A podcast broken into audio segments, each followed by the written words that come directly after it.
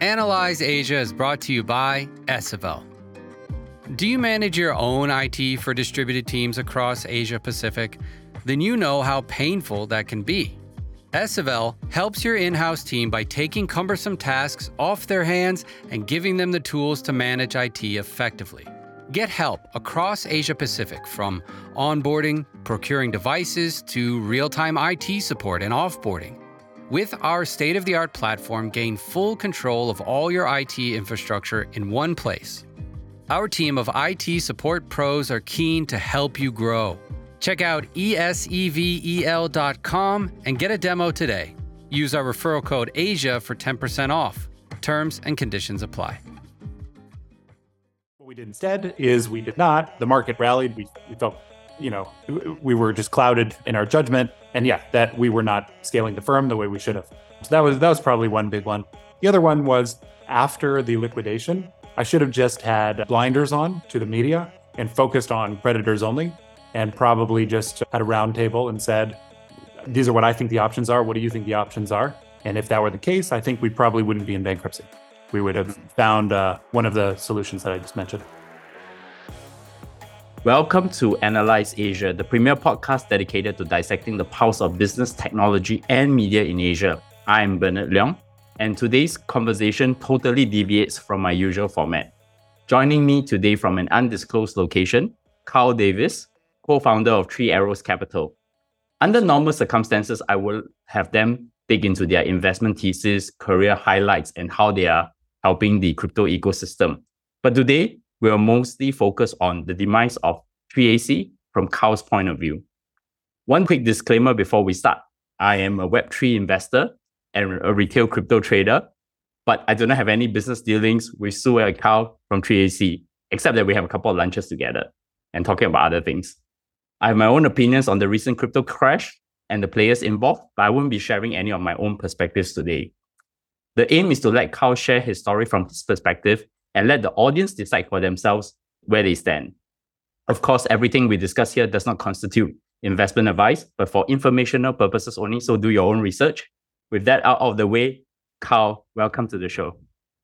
Thanks for having me. By the way, not undisclosed. I'm, I'm here in Bali. Mm. Okay, I think the best way to start, can you give a brief introduction of yourselves and your background before you started Three Arrows Capital with Su Zhu? Sure. Su and I actually both started at Credit Suisse, working on the equity derivatives trading desk. We were trading things like structured products and convertible bonds. And I stayed there for three years. Su moved to Flow Traders, which is an ETF high frequency trading shop. Mm.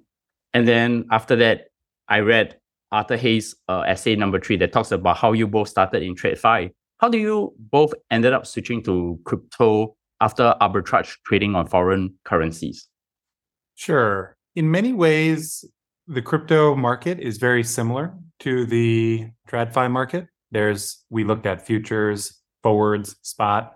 In other ways, it's very different. If you look at the clearing model, prime brokerage, financing, these are completely different in it. We we could actually spend about two hours going through this, but uh, mm. I'm sure you have some some other questions as well.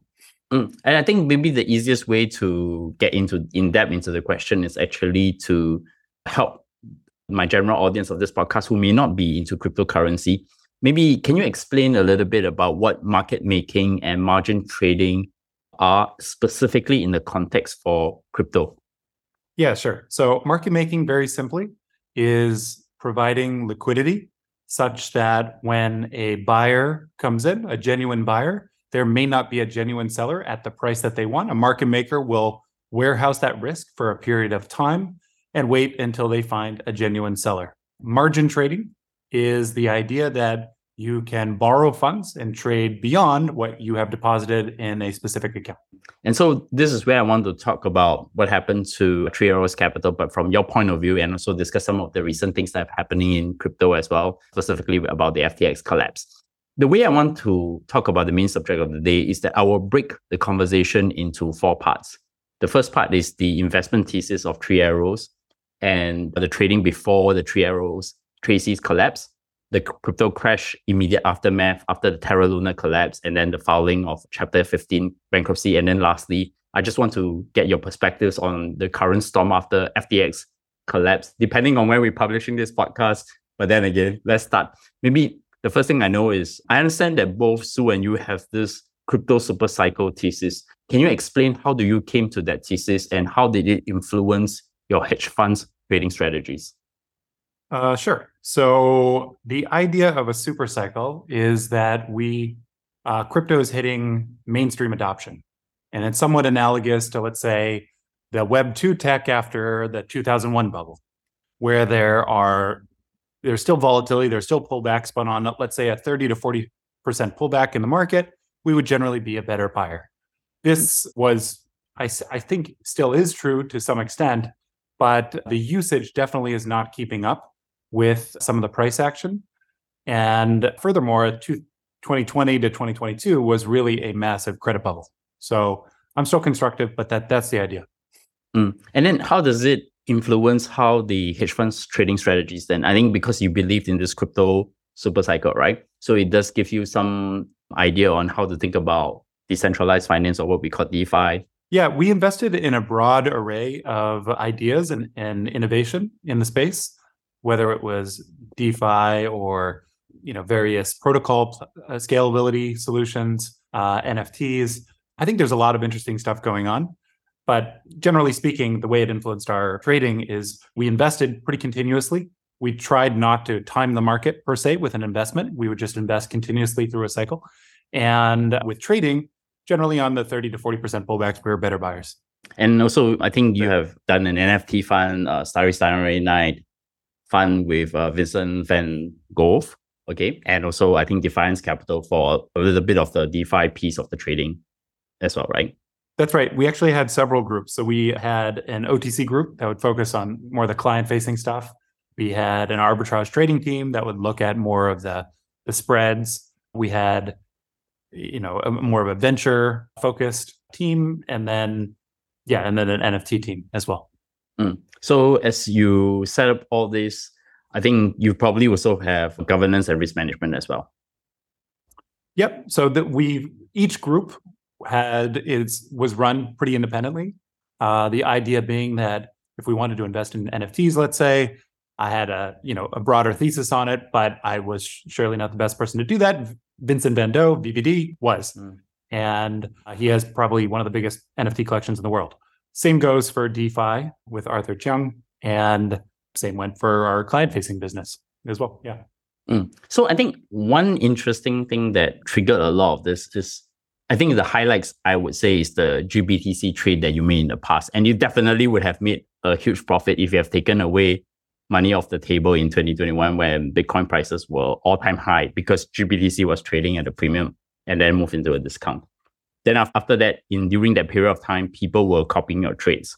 Matt Walsh, which I think that that even though I'm a fan of their podcast, alleged the trade that you made, given that you told him that they shouldn't publish that uh, on that, and that led to the speculation that you guys have started to have problems when GBTC is trading at a discount and then turn to the Luna Terra trade. Can you actually verify uh, did that really happen or it's just a separate trade altogether? You're looking at different things and then just invest in them? Yeah, sure. So we actually did very well off of GBTC and the Ethereum Trust as well, ETHE. Those were relatively bear market trades. Those happened in 2019, 2020, 2021. And we, as we got bigger, we had to do a statutory filing for over mm-hmm. we're the largest holder of GBTC. We own more than 5% of the trust. And when we did that, the trust was still at a premium. So I was still okay to talk about it. That's because as you would subscribe, you would wait six months and then you'd be able to sell and harvest that premium, right? But when it went to a discount, I was very wary about talking about it. That's because as the largest holder, you're kind of like a whale in in the in the book. And if you you can decide to sell you can decide to buy more you can decide to uh, you know the timing of that. And i just didn't want to give up any of my thought process at that time because if it leaked the minnows would be front running all of my trades. And that would have been matt and nic basically. Mm. and so that's the reason why you didn't talk you didn't want to talk about it and leave it as, as it is yeah, exactly. So so we did have a position, but I just thought given that the trust was at a discount, and the decision node wasn't as clear. Before you would just sell, you would wait six months, you'd sell. But after there were there was a lot more game theory to it. I did not want to leak my hand. Mm. And also, that is also not the reason why you turn to the Luna Terra trade. That's a separate thing, right? Because there are a lot. Oh, there. I mean, the timing of that is like over a year different as well. By the way, so that has yeah almost nothing to do with it. Uh, mm. I, th- I think the other interesting point is that there has actually been a lot of red flags raised on Do Kwon's algorithmic stablecoin. Specifically, uh, Kevin Zhou from Galois Capital explained why the stablecoin is actually getting more and more insolvent as it got bigger, right? I, I guess the, the question is not so much about, you know, why the trade was made, but I think the question to me is you probably have read all the interviews out there, people raising red flags. Why did you both not pull out of that trade then? Given that you all have started to do a lot onto the Terra Luna USD ecosystem. Yeah, good question. Right. So I have a lot of respect for Kevin. Kevin's a smart guy. That said, there are a lot of other people on the other side of that as well, right? When we mm. invested, we participated in the LFG round, which raised a billion dollars. We did 200 million of that. So that means there were a lot of other people that participated as well. And uh, Jump, Delphi, to name a couple. The argument at the time was that the world needed a decentralized stablecoin. This was the biggest one. In general, scale matters. And it was known to be unsustainable with the high anchor rate. So the main usage of UST, the stablecoin itself, was to deposit onto Anchor and earn 20%. But that wasn't the only thing that they built. They built lots of other usage for UST. And as that rate would be lowered to a more sustainable rate, the usage of the other protocols would go up and that would be more sustainable over time. Mm. Uh, what, what are the other things that were built that you mentioned here? Is it like, for example, metaverse related stuff or NFT related stuff? It was across the board. Payments was a big one, but frankly, the idea was an entire ecosystem. It was no, there was going to be no one specific thing. And yeah, and what you asked what happened. What ended mm-hmm. up happening is that after our LFG round, the, the team made the decision to diversify their reserves from just Luna to Bitcoin and some other coins as well. But the way they executed it was not amazing. So they gave a lot of UST to Genesis, which then immediately lent it or sold it to other firms, which in a relatively coordinated fashion just sold it immediately, right? And as the first question you had, what is a market maker? A market maker's job is to hold a position and wait for a genuine buyer, right? And there were genuine buyers. There was I, I, I, was told that you know 10 figures worth of buyers for UST. It was the best yield in the market at that time, over uh, at 20%, right? But that is not what happened. It was sold to immediate sellers who attacked UST and Luna at the same time, caused catalyzing the collapse. Yeah. And also the curve thing was was also upgrading and exactly. then they did some little actions and that triggered everything, right? Exactly. And and then even after it was falling, the, the UST had broken its peg there were potential bailouts. There was a very serious offer from Binance as well as some others. And as we now know with 2020 Vision, it would have been well worth it for everyone if it had been bailed out, right? It doesn't, it, it, I would have estimated at some point it cost maybe 2 billion to fix. That would, that pales into comparison to the pain in the market that we, that we feel today, right? But for worse, it did not happen. And over time, it got, you know, this, the depegging cascaded and the cost would have gone up and it did not get built up. Hmm. And so that that's the trigger of the death, death spiral, and that leads to Luna Terra. That's about like a 54 billion ecosystem down to almost zero. I think maybe in a matter maybe, of days. Yes. Yeah. I, I think there's also Galaxy Digital that was also involved as well in, in that LFG round. There's quite a lot of uh, big players involved at that point in time. I, I wanted to ask this question Is there a world where this would have worked? maybe as what I think even Kevin Zhou or some other people were saying, maybe they shouldn't have jacked up the U rates to 20%. That was one thing. And they can actually contain the amount of, uh, because as they get larger and larger, more and more people invest yes. in the ecosystem, the fund is actually becoming more and more insolvent. So it certainly should not have happened when it did. That was a product of the of the execution uh, of the, of the BTC, right? The whether it could have lasted a long time into the future is is a is a better question for when the anchor rate was lowered, would the adoption that soaked up that USD been sufficient to to maintain the market cap? And I think we will almost never know, right? It, a decentralized stablecoin is somewhat of a holy grail in, in crypto, right? While Bitcoin may be decentralized, Ethereum may be decentralized, censorship resistant, permissionless access, all the good stuff that crypto is, stablecoins are absolutely not. They have dollars in a bank account that can are in a, you know in a, an attack vector. So this is something that was an attempt at solving that, and uh, it failed. Mm. And I think if the metaverse would have worked and have real economies, because you can think of fiat as algor- algorithmic stablecoin in a different way, right? Except there's a GDP, you see roads mm-hmm. built on the road, buildings built, you see actual economies working, running, and that's why algorithmic stablecoin, in some sense, should exist, but maybe it just doesn't have the economy ready from that point of view. Perhaps. I mean, I don't think it's the last time someone's going to try. Mm, yeah, I totally agree. And I think when the Terra Luna collapse happened, the death spiral happened, what was your reaction at that point in time or from from being a you know owner of a fund and you also vested into the actual ecosystem itself? So we didn't have any exposure to UST. We had exposure to Luna from from the LFG round. And for us, I was kind of watching from the sidelines. I was not in the internal war room talking about the bailouts. I was maybe on the second or third rung of that. And my reaction was that this really should have been bailed out. I, mm. I thought it then. I, I, I still think it now. And then I thought the execution should have been handled in a better way. I think there was probably a coordinated attack as well, as hmm. people mm. had over you know the course of a year or more been shorting it talking about the death spiral over and over again, right? And and they were wrong and they lost lots of money doing that. So I thought, why why then? And and why this execution? Mm. So s- since you mentioned the bill, right? How would the bailout work? work? That means a, diff- a couple of exchanges, maybe together with Binance, FTX, then, and let's say we contribute, you know, two billion together to stop this whole thing from happening. But it still requires the Terra or the Luna, the, the governance they, to agree to it, right? Uh, they they could have just defended the peg. They could have ah. just bought bought up UST back to one. And I see. The cost of that probably would have been around there. It, it depends when they did it, right? But uh, hmm. so you think that they actually moved too slowly? That that's the reason why it happened.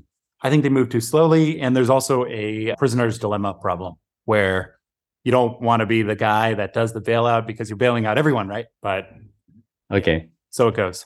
Are there any other traits that contributed to the collapse of 3AC then? Yeah, so actually, Luna itself was not devastating for us. We just lost what we put in the LFG round. What was painful was the aftermath. So this was the first time that two top 10 crypto coins had gone to zero. Going to zero is very different than going down 80%. Uh, going to zero means you can buy things at 20 cents on the dollar and then still lose all your money, right? And so I think the hole in the market from that was enormous, and the aftermath was too. So just to give you an idea, I think Bitcoin was down. Eh, Bitcoin, ETH, L1s were down all like well 60, 70, 80% each. The credit market was freezing up. We had lots of recalls. We honored all of them during that period. And all of our spread trades, like we did lots of finance balance sheet kinds of trades. GBTC we mentioned, but also staked Ethereum and some others. And at this period, staked ETH broke its peg. All spreads blew out. GBTC discount blew out. So yeah, everyone had on similar trades, and this was the catalyst, uh, Luna. Mm. So I think a lot of all the things that catalyzes and then subsequently contribute to the collapse itself. I, th- I think it led to uh, 15th of June, although rumors have already started percolating into the press. And then Su posted this tweet and say we're in the process of communicating with relevant parties and fully committed to working this out. Exact words, I read it. What are you both working with the relevant parties then? And before, and what were you all trying to do? Were you all exploring other alternatives before filing for Chapter 15 bankruptcy then? Yeah, absolutely. So there were parties we were talking to about injecting capital, and it would have been better for everyone. Frankly, a chapter 15 means that it's a full liquidation process that, mean, that means i am not i'm no longer in control of the company the liquidator is and if i look at what some of our colleague firms did I think we could have had a better outcome. Things like debt to equity uh, conversion, an equity injection, or a even a debt token. Some of our other firms did, and the reality was during that period, it was very hard to have that conversation. The media was going nuts. There were all kinds of speculation running around, and uh, it didn't happen. And so the uh, creditors and us both filed for liquidation. They beat us by one day. And mm. so, uh, yeah, our, our firm is in liquidation with their li- choice of liquidated. Mm. And and those alternatives that you mentioned, I think they were only in discussion. They never got to fruition or even like close to like maybe if we had pushed this button, it would have worked out. In retrospect, probably all of them were options. I can look at other firms now, arguably are in worse shape that are not in bankruptcy. So I think that there is, I'm still hopeful that there is a way. Whereas we're, we're talking to investors and we're talking to creditors still, both about a new venture, but also about dealing with three arrows. And I, I, I still am hopeful that there's a way. I think based on the aftermath of 3AC's filing of Chapter 15 bankruptcy in early July, I think maybe personally, what have you learned and what would you have done differently? I, I mean, there are several things, but I mean, if I go far enough back, mm.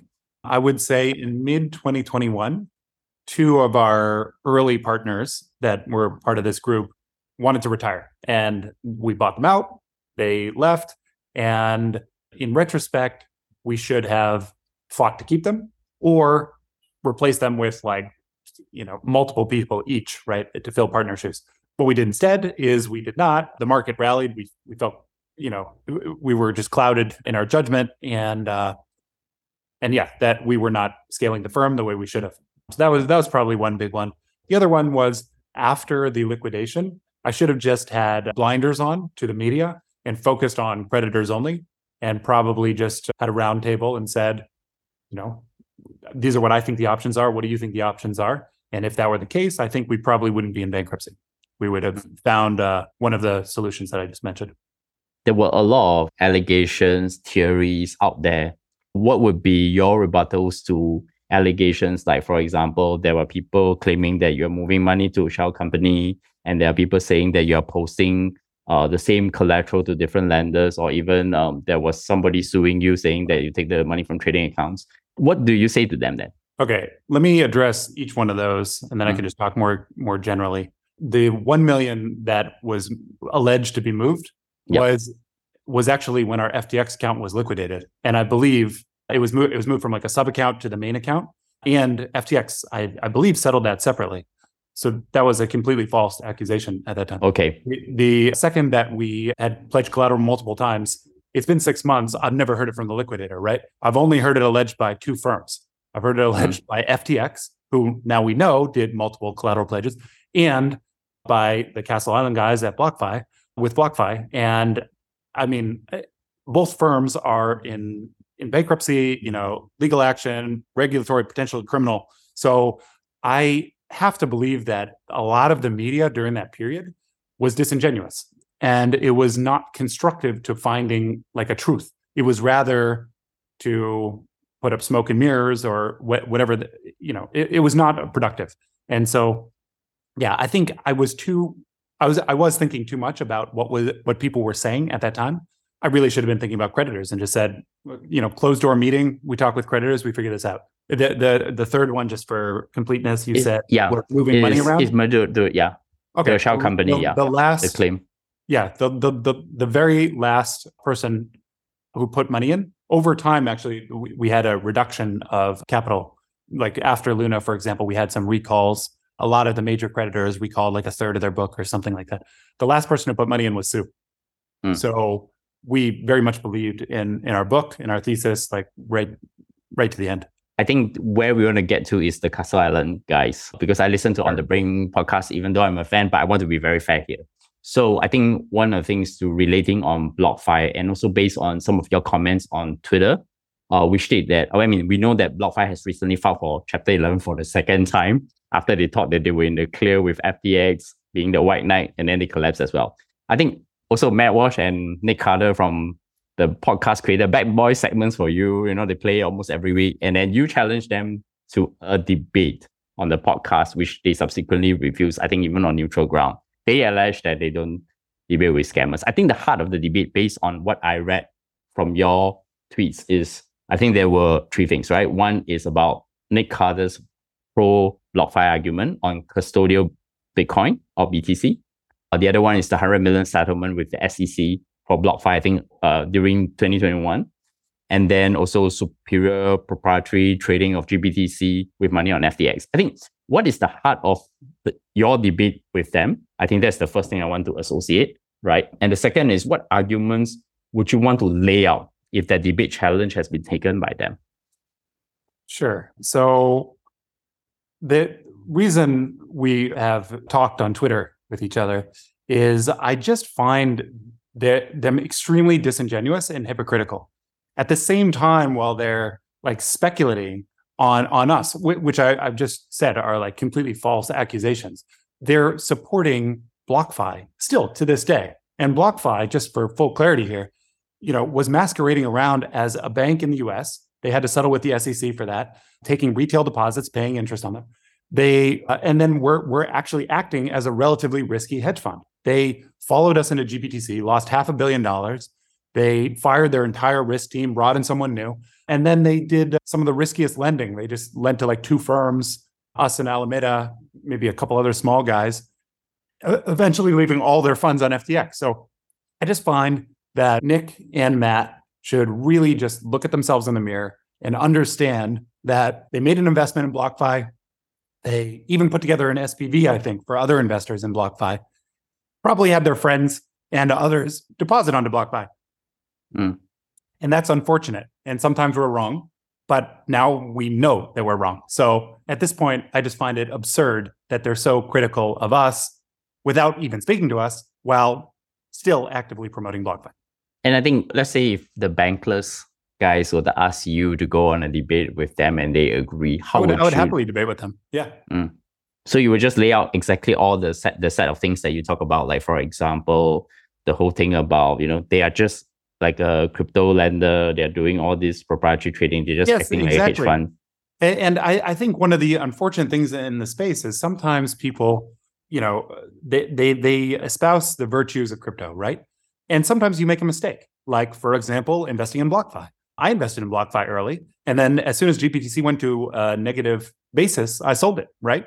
And for them, like it's unfortunate, but they're they're very much part of this Bitcoiner community, East Coast like provincial Bitcoinerism. And and somehow they got roped into the BlockFi scam and they're still promoting it. Like, guys, it was a scam. Get over it. It's very similar that's to Celsius. The, that's the yeah. way the industry heals. I, I think BlockFi is actually very similar to Celsius. I mean, from the from the way I was looking at the company, I think I want to take on and move on from this. Based on your recent tweets on your creditors, uh, token warrants. What are the current issues with the creditors, given that you call the liquidators inaccurate, okay, based on your tweet? And what do you want to achieve by just going on public record with them on Twitter? Sure. So as I mentioned, I, I think we would have been best off if we didn't if we never went into a full liquidation. I don't think we would. I mean, we, either we'd be in a judicial liquidation or we'd be in in not a bankruptcy at all if we had been able to do that from the start. The reality is we're here now. And so it's been six months. Like these guys, the liquidators have paid themselves a lot of money. They've distributed zero to creditors and have done very little in the asset sales. So I think there is a better way. I think that there's, you know, uh, potential restructuring kinds of ideas and or ways we can involve people with a, a, new venture as well. But I think these are all discussions that I'd like to just have with creditors and I think it's beneficial to all.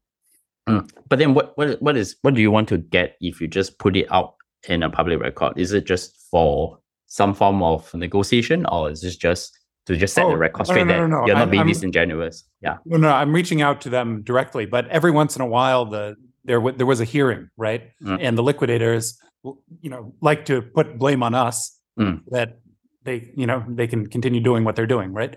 And it's just I, I feel sometimes I need to put a rebuttal out there and say, you know, like there are other ways that you can sell the assets, and you've been sitting on cash in a bank account for like months now that's not distributed, right? So, furthermore, you didn't listen to what we said with Starkware. And for me, if I you know join these hearings, I don't get a voice at all. Sometimes I I, I can't even speak. So yeah, I th- I think that there's a better way forward. Mm. So you hope that the creditors can directly talk to you and then try to tell the liquidators. I, yeah, I, I'm I am slowly making the rounds to speak to all of them, and then we'll set up a roundtable discussion so that we can see if we can find a meeting of the minds. At the end of the day, right now the liquidator is in control with the fiduciary duty to the creditors. So they they do have power if they can act together and if they have an alignment of interests. I have no no power. Okay. I hear you on that that I will leave you continue to work on it and hopefully achieve a good outcome with your creditors. I want to switch subject and really go into something else, nothing to do with 3AC, but probably related in some ways.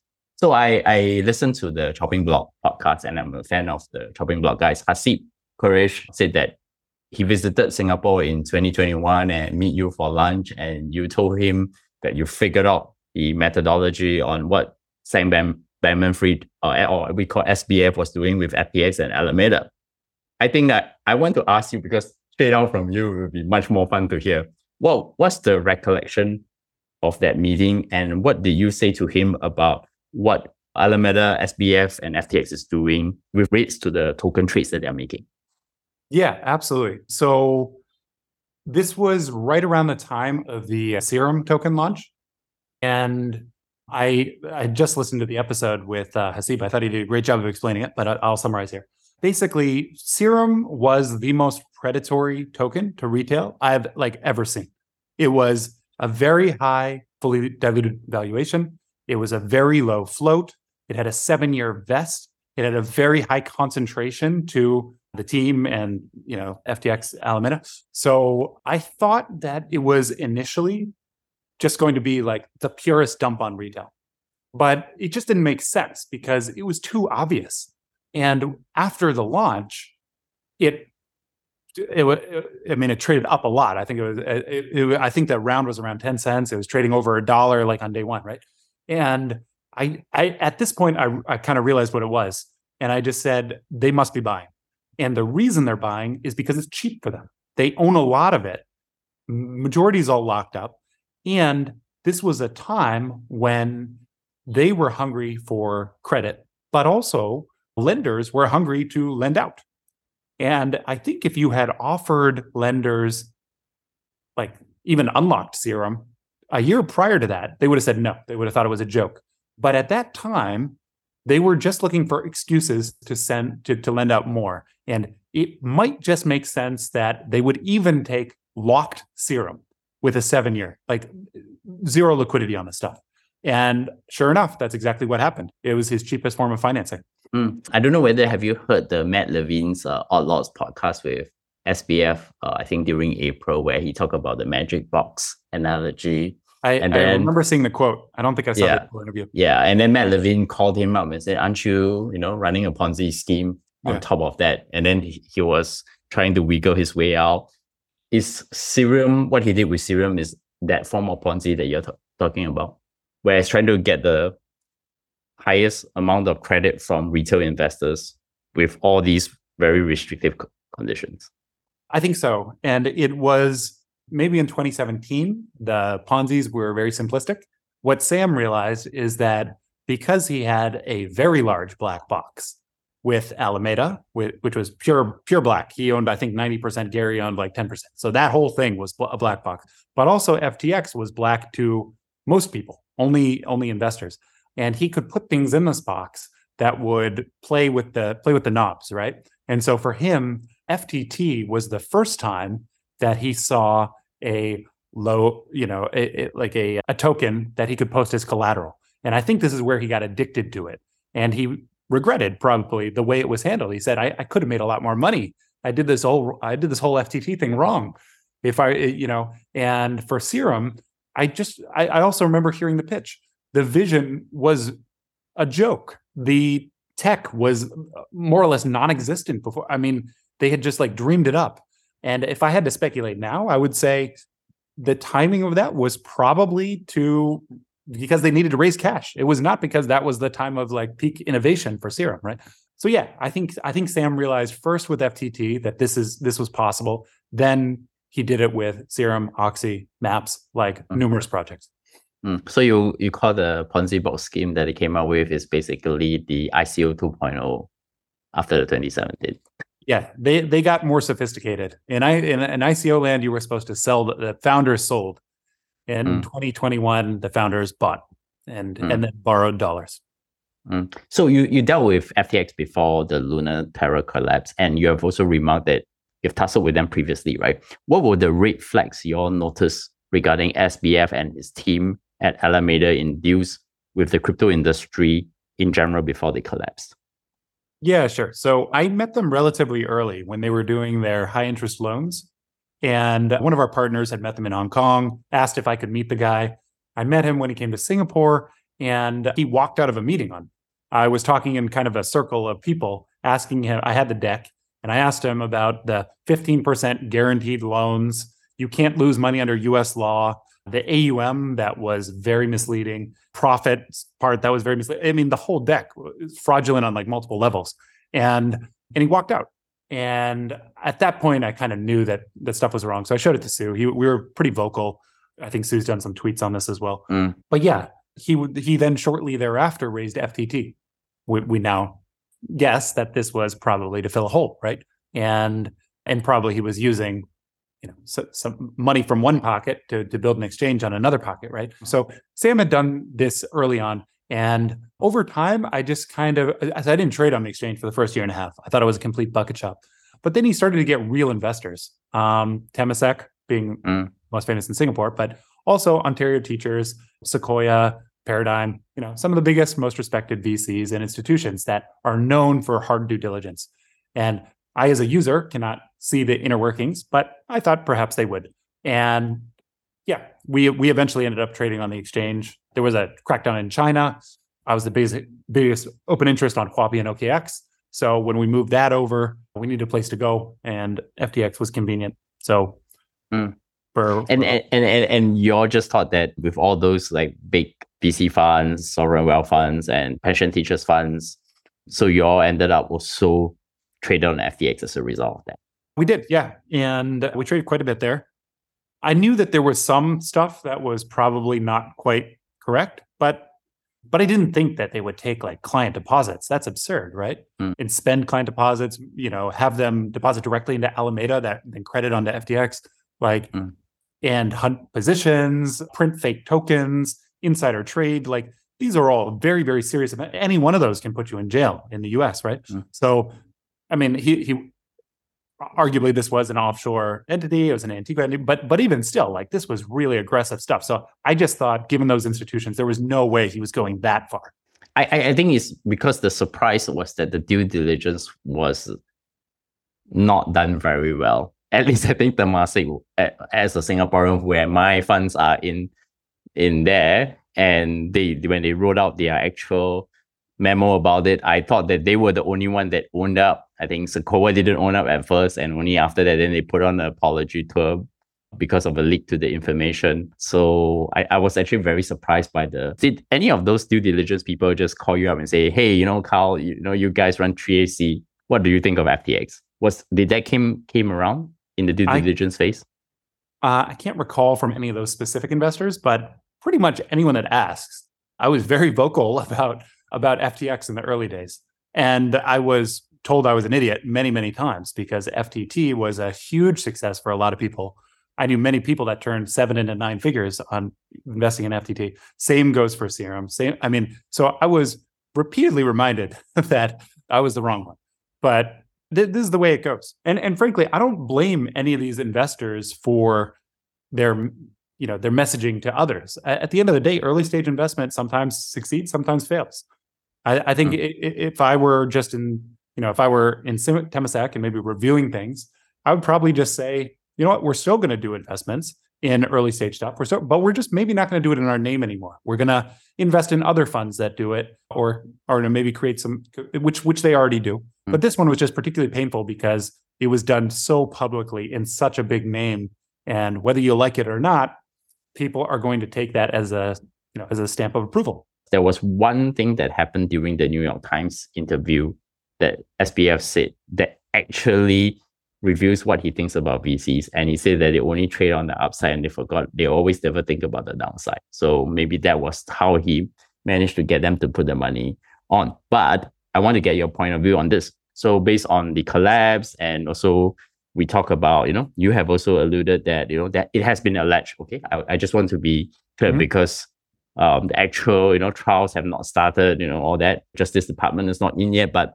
SBF had committed fraud by commingling funds between Alameda and FTX. What are your thoughts on the FTX collapse? That's one. And second is his media tour around. I think he just went to the block with Frank Chaparro as well, who tried to grill him for two hours. I, I, I watched that one. I see he also did one with the Wall Street Journal and Good Morning America, many others. I think that he has done enormous damage and been incredibly fraudulent in many different ways. So it's not a case of you know misleading investors or something it, it, he's he's done insider i mean there's so many many things that he's done his media blitz surely is just to show ignorance over negligence and so i don't know we'll, we'll see if it works out for him but I, it's just very mm. hard to believe this stuff mm. I, I think based on what has been alleged right do you think that sam should go to jail if all the allegations are ever proven true Yes, yes, I, I, I definitely think he should. But they, they, it's really going to come down to first jurisdiction and second his uh, dealings in the U.S. There's numerous regulators in the U.S. I'm sure he's violated some stuff in there. Mm. I think then it, then I want to flip it over to the Terra Luna collapse, which you lost money. What do you think about Do Kwon then? That is much more difficult in my mind because at the end of the day, Do designed a technology platform and it failed. So whether it is criminal is is more a question of did he intend it to fail? Did he know that it would? Did he profit that it from it? If those questions are all no, then maybe this is not. But if but if a judge determines that some of them are yes and there was malintent, then then then maybe. Mm, that will be decided by the Korean law because they are the ones going after him now anyway. Right, which is another question of jurisdiction as well, right? So yeah, this is the, this is one of the tricky things about crypto. Mm, I guess because there's not much regulation on that. But I think now that everyone has gone through this this part of history, actually, to be quite honest, it's very similar to what happened to gold in the in the 1890s, where you know there was uh, Jay Gould causing a bank run, you know all the market makers the railway is your equivalent of the technology and everything else. I think maybe the question i want to ask you is should crypto be regulated after this debacle? And how should we think about say risk management and governance then? So i will say this uh, us regulation pushed ftx offshore and lack of enforcement allowed BlockFi to keep operating after getting a $100 million fine from the SEC. And Luna was largely not in the US, right? So the question is going to be what regulation in what jurisdiction? And I don't have a good answer for that. That's up to, uh, to other people to hmm. decide. Do you think that like things like stable coins needs to be regulated? Like for example, there's a stable coin bill that was supposed to be, I think, collateralized or over collateralized stable coins are okay, but algo stable coins shouldn't be allowed or something along those lines. I think in general, that if you regulate the previous cycle, the market has already learned, right? So crypto in many ways is a capitalist libertarian you know future right? And if you are allowed to play these large experiments and they blow up then they don't happen anymore right? People will try new things. So if we try to regulate exactly what happened last cycle it likely will have no bearing on what happens next cycle. That's where the problem in this regulation is is going to be but I think one problem with crypto or Web3, we call it, is that whatever you do, there's always an embedded capital market that sits on it. It doesn't matter what you do. And I think that is where the, the challenge really is. Because once you have an embedded capital market, you can throw any form of financial engineering, mm-hmm. risk engineering into it, right? But then let me ask you then, are you or maybe even Su still bullish on the space and believe that the super cycle will still come someday? We we we are still bullish on the space. I, I I think the aftermath of FTX has not been felt entirely yet. The that was the, the reality is it's going to take like six months to mm. really know the full implications of that. And and then we'll start to see some regulation come through too. But but really it's the insolvencies, the, the companies, the projects that run out of money because it will be hard to raise. All that stuff needs to flush first. And then after that, yeah, we can go super cycling again. And then question is actually all pending due to whether Genesis will be insolvent and take down the entire DCG, right? Because that's the only near extinction event that's going to happen. They're they're not the only ones. I mean, there I I really could I'm not going to name on the show, but mm. I could name numerous firms which are likely insolvent and struggling. Yeah. And yeah, yeah, yeah. No, no. I I think that there is this interesting point of view. Actually, when I met you all, I actually went and drew a map of all the lending, the hedge funds, and everything, and then discovered everything leads to Genesis. The, yes. the question then is that okay, if Genesis blow, then everyone blows as well, right? But the, the real near extinction event, and I keep asking everyone, is probably is either Tether gets depegged and then cause a bank run on Binance. Well, arguably, Bitcoin should be you know nuclear proof, right?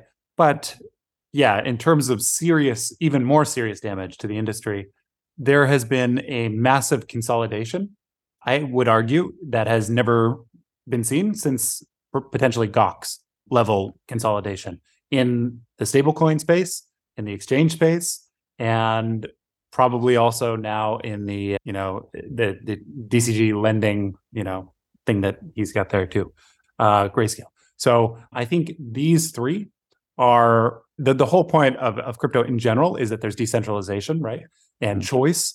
And this prevents, you know, attack vectors, things like that. Now we have three like pretty prominent firms which have their own risk mitigants or whatever, but but it's just a very like each one of those has an 80% plus market share of their dominant areas. And that is that's not the way crypto is supposed to be. Mm. If I read you correctly, what you're saying is that it's better to be decentralized. So that's one. That means you will look at something like Bitcoin because I, I, I was listening to different podcasts. Everybody thinks that you're now all into Bitcoin and no into not I, into the other coins.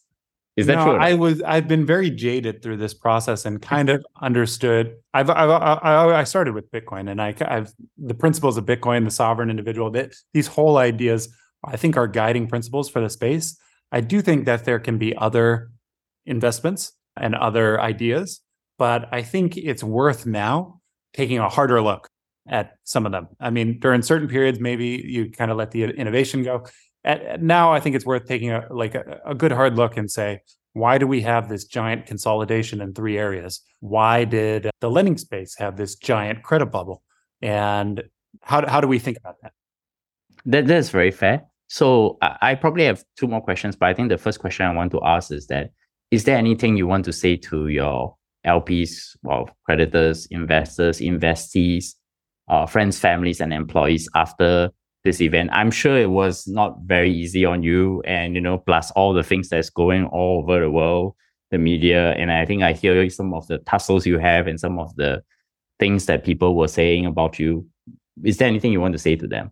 I know there's a lot of pain and we lost all of our money in the fund. I know investors, creditors, family, friends also lost lots, lots and lots of money.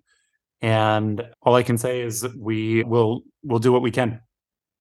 And you're sorry about it. I'm just I just want to make sure that I yeah, I I I wish things could have happened in a different way. But at this mm-hmm. point, you know, we're gonna do what we can.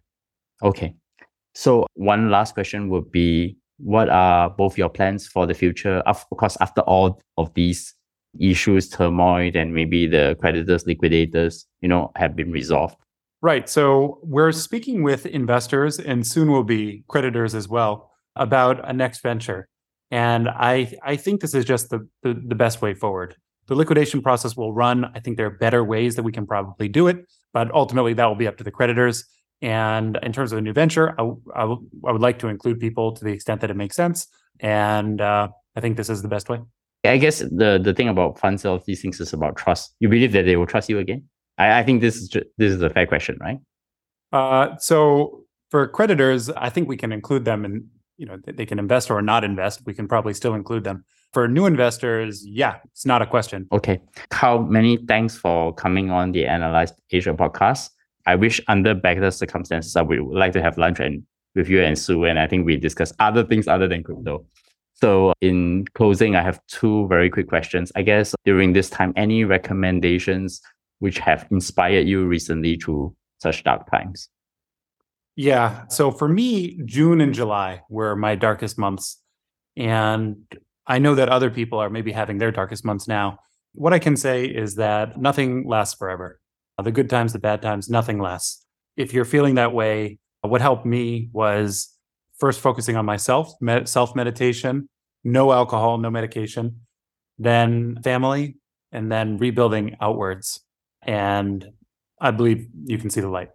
Mm. How can my audience find you other than your Twitter account? I guess your Twitter account, right? Twitter, Twitter is probably the best one for now. Su and I both have accounts. Mm. Uh, but yeah, maybe we can be a little bit more public in the future. Mm. And of course, you can definitely find us on Analyse Asia, A N L Y S E Asia, or tweet to me, give me your feedback as such. And we are definitely uh, distributed across all platforms. So, Kyle, many thanks for coming on the show. Take care, Su, and, and yourself, and look forward to better times that we can speak again. Thank you.